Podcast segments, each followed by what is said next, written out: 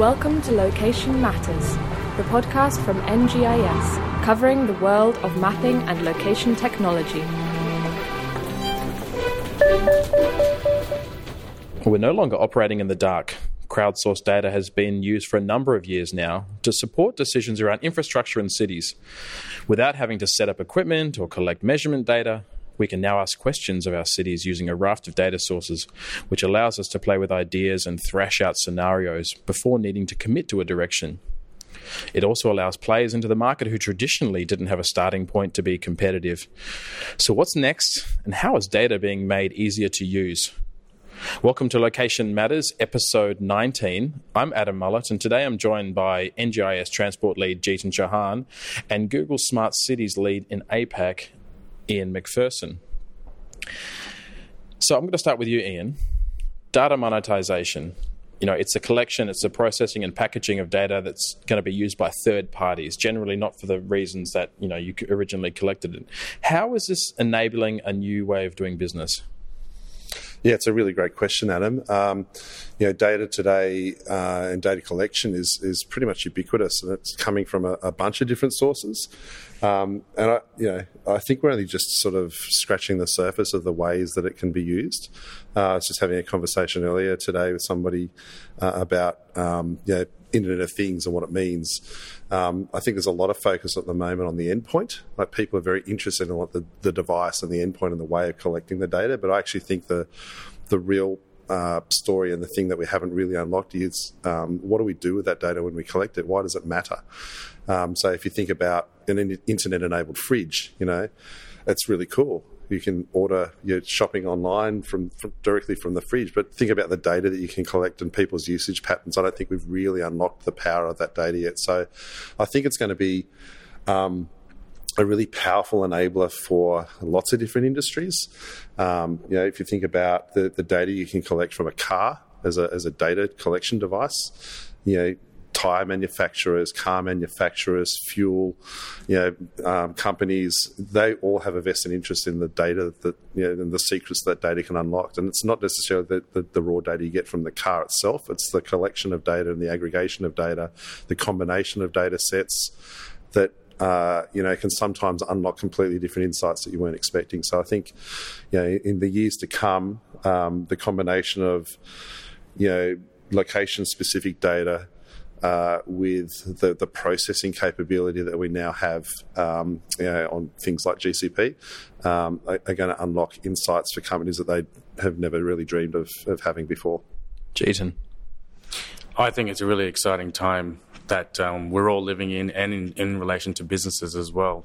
So, for most organizations that service community or people, just imagine understanding where people are going, how they're spending their money, how they're getting there, how long it takes to get there. Um, all that information is so rich, and it'll help these organizations better optimize their their services um, and provide ultimately better customer experiences. So yeah, I agree, Ian. It's it's it's a really exciting time, and uh, more data the better.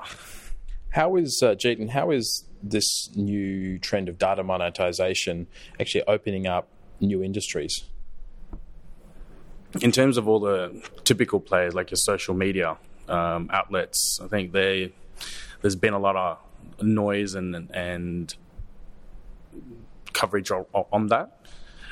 But the more interesting ones are the the Mastercard and the telcos and the technology providers also providing this information. And, and when you kind of merge them all together, you get a real complete story of how people behave and why they behave. Uh, and I, I, think that that's going to really enable a lot more services and, and more startups and more activity. Uh, yeah, I think um, I think there's going to be a lot of happy accidents. I think uh, there'll be companies that don't really appreciate or understand the value or the power of the data that they have currently. Like, and it may be companies that have a completely different business model, but the data they collect is suddenly very valuable to other companies. So, um, I remember an example where. You know, we did some work with a, a small logistics company in, in the US um, a couple of years ago, where um, you know they were just a small freight company, but uh, by using you know, maps and, and starting to collect data on you know the, the, deliveries and where the deliveries are going, they were able to actually create a very powerful data set which was valuable to other mm. people. So rather than being just a logistics company, they actually became a data insight company. Uh, and I think we're going to see that a lot, you know, where people suddenly realise that they'll have a light bulb moment that, hey, the, the, the customer data we've got here is a really valuable data set that other people might be interested in. So. Yeah, we had a light bulb moment yesterday. We are talking to a startup at the Google Cloud Summit here in um, in Sydney, and he was talking about payment gateways and, and, ways that he wants to enable people to pay. And I said. "Have you thought about you know how you could sell the data after that?" And mm. that was a real light bulb moment for him because he was so focused on the problem at hand, but hadn't thought actually what he's trying to do or what he could be doing is generating a huge data set around payments in in Australia mm. that can then be on sold. Yeah. So Ian, you've got a lot of experience around you know cities and planning and infrastructure and transport. Um, what are some of the challenges um, that that you're working with at the moment? Mm. I think um, yeah, a lot of the cities that I'm I'm working th- with through through Asia have come to the realization that they can't really build themselves out of the the congestion problems of the future. Um, you know, many cities and, and, and Sydney's a classic example uh, where you know, the city has kind of grown up in a kind of an unplanned way. Um, you know, the last several years we've we've seen unprecedented population go, growth uh, in the Sydney area. Um, you know, it's now I think approaching four million people. They're saying that by 2020 it will be six million people. Um, and, and, the city infrastructure just can't cope with that kind of you know rapid population growth. So cities have to come up with more innovative ways to do better things with the infrastructure we've got because you know, like I said, you can't build yourself out of the problems.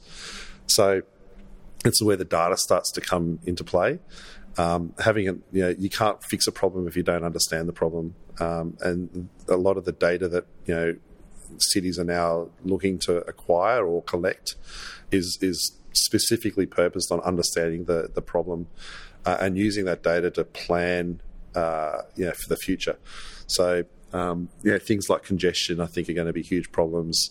Um, paving the way for autonomous vehicles is going to be a huge you know, issue for cities over the next 10 to 15 years because, like it or not, that's going to be upon us and it's going to happen.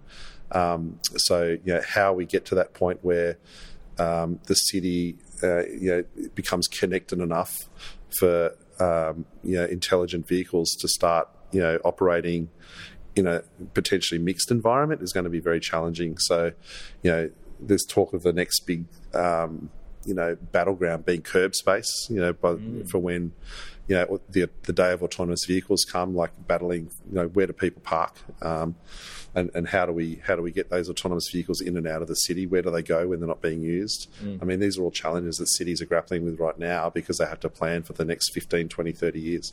So Google's obviously made a few acquisitions in this space. Um, tell us a little bit about what you're up to, and and and um, these companies that you have acquired, and what you're planning to do with it.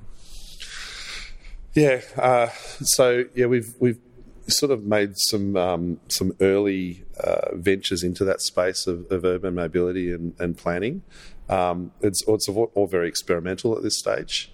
Um, but you know the solutions that we're investigating definitely are aimed at solving that some of those city congestion problems and providing cities with data sets that previously you know they either had to spend a lot of money to collect or uh, were only able to collect very small sample sizes. So think about you know, origin destination data where people start and finish journeys every day.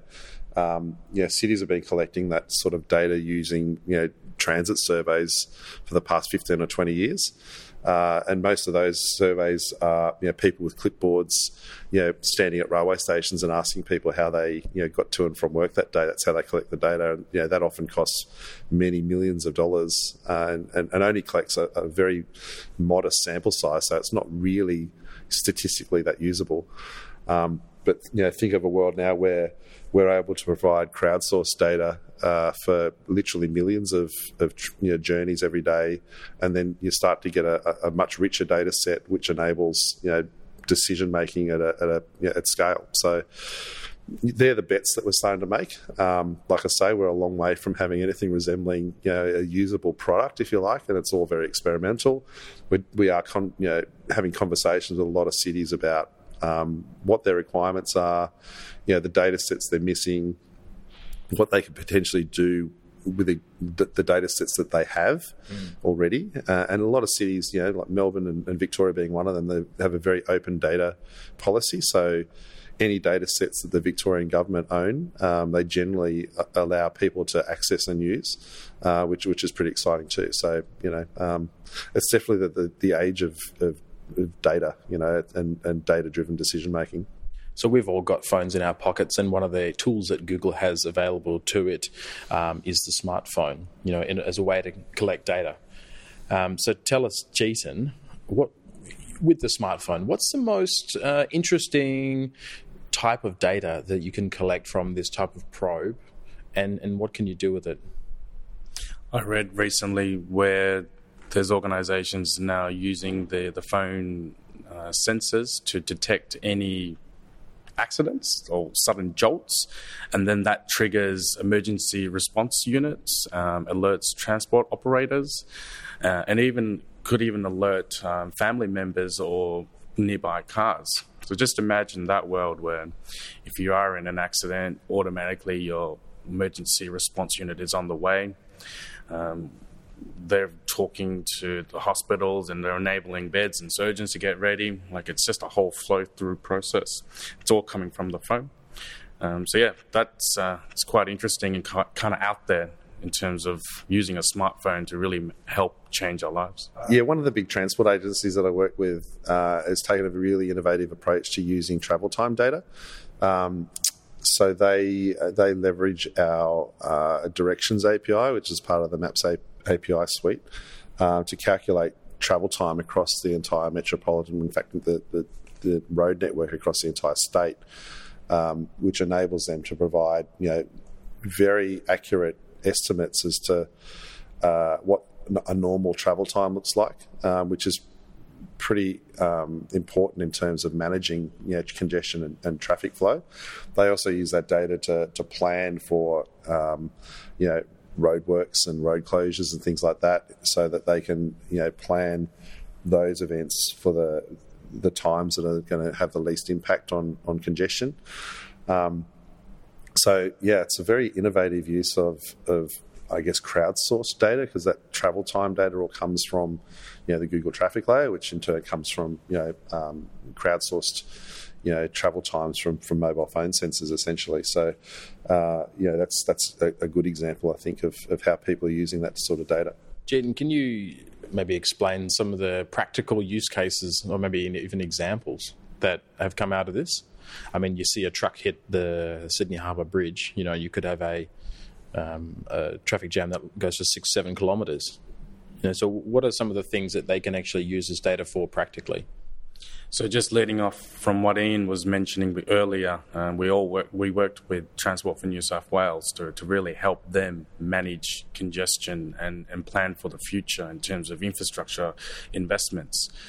So, typically what transport, a lot of transport agencies have are a lot of sensors on the road, but those sensors are in limited locations. What Google provides is complete coverage or and complements the sensors where there aren't where there isn't coverage. So using this information we, we mapped out the whole transport network um, and provided travel time information across every intersection. That now has enabled Transport for New South Wales to provide better customer experience. So, this information is used on their variable message signs to provide motorists the estimated time of arrival to the next exit. Um, just improving and better understanding of, of their journeys. It helps with infrastructure investment decisions as well. So, coupled with this travel time, you put in also volume information um, and demographic data to, to better understand where do where does the government need to invest in uh, widening a, a, motorway or putting a, a new road um, or providing better transportation links. And lastly, in, in relation to your harbour uh, Harbour Bridge example, the crowdsourced data helps the government understand any unplanned congestion. Where there is no coverage of sensors or CCT cameras, you can compare the real time travel time information to the historical average. And when a scenario occurs where the delta between the real time and historical data is large, then that alerts and gives good evidence to support a unplanned accident or incident. Once they deep dive, they can then use people on the ground to triage and enable traffic flow. We've been talking to a number of people around this data monetization, and we have a, a number of different data sources that we have um, available to us. And you know, a good example is the um, telco data, origin and destination. You know, where did people come from? Where did they go to? Time of day, demographics, and so on. And invariably, we have this moment during the sales process where they realize that it's not actually magical, that there is sort of a limitation to this, that it's simply, you know, it's a great data set to have. I mean, what are some of the limitations that we have to be aware of when we are talking about these sorts of data sets? Some of the limitations, I guess, are that, you know, um, we're very, at Google anyway, we're very conscious of people's privacy. So, you know, the data that we use is always aggregated, anonymized, um, you know, so that we at no point in time could anybody ever identify an individual. Um, so you have to be cognizant of the fact that, that the limitations that that imposes in terms of, you know, you know, it's, we're always going to deal in large numbers and large data sets, but you know, for the purposes of planning and at city levels, that's perfectly okay. Like they they don't need to know where you know. Um, you know, Jeetan Chauhan goes, you know, every day. They just need to know roughly how many people are using public transport, how many people are driving. If we, you know, change the operating hours of this particular service, what would that do? How many people would it impact? So, you know, I, I think it's it's more the the limitations that we impose ourselves on how we collect and utilize that data that's that you need to be aware of. Yeah, I agree. It's um, it's an industry wide, I guess, challenge for data monetization is privacy. Mm. Um, and in relation to transport, it's more related to volume, how many people are going down this road. So I guess one way to mitigate that is combining different data sets with your own corporate data together. Uh, and getting just more intelligence and, and more understanding um, with crowdsourced versus your own data. I think yeah. it, it, it goes a long way than what they've currently got.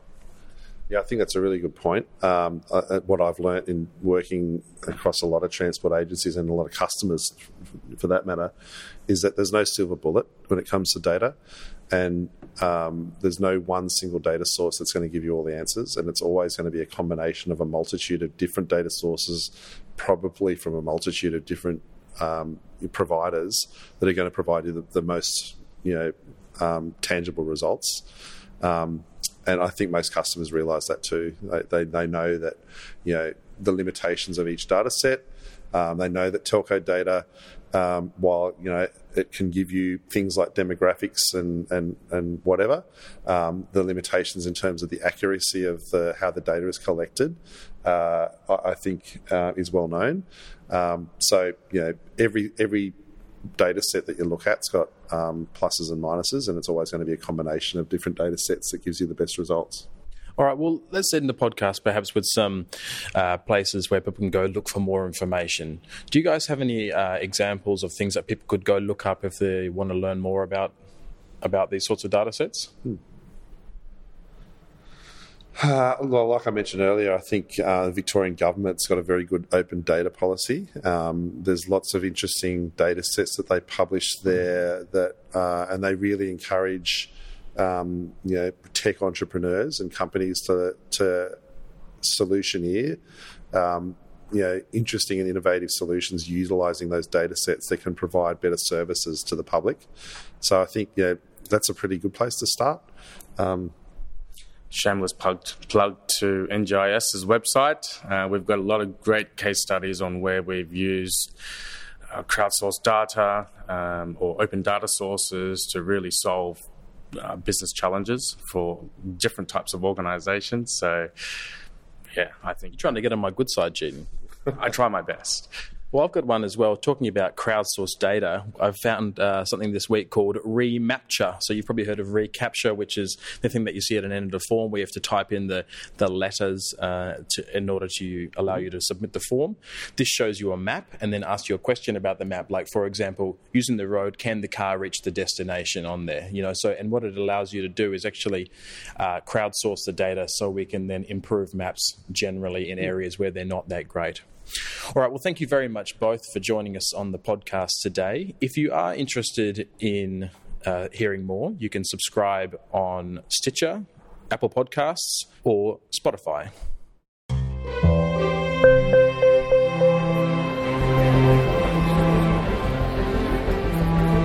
You've been listening to Location Matters, the podcast from NGIS covering the world of mapping and location technology. To find more episodes or to read our blog, check out our website ngis.com.au.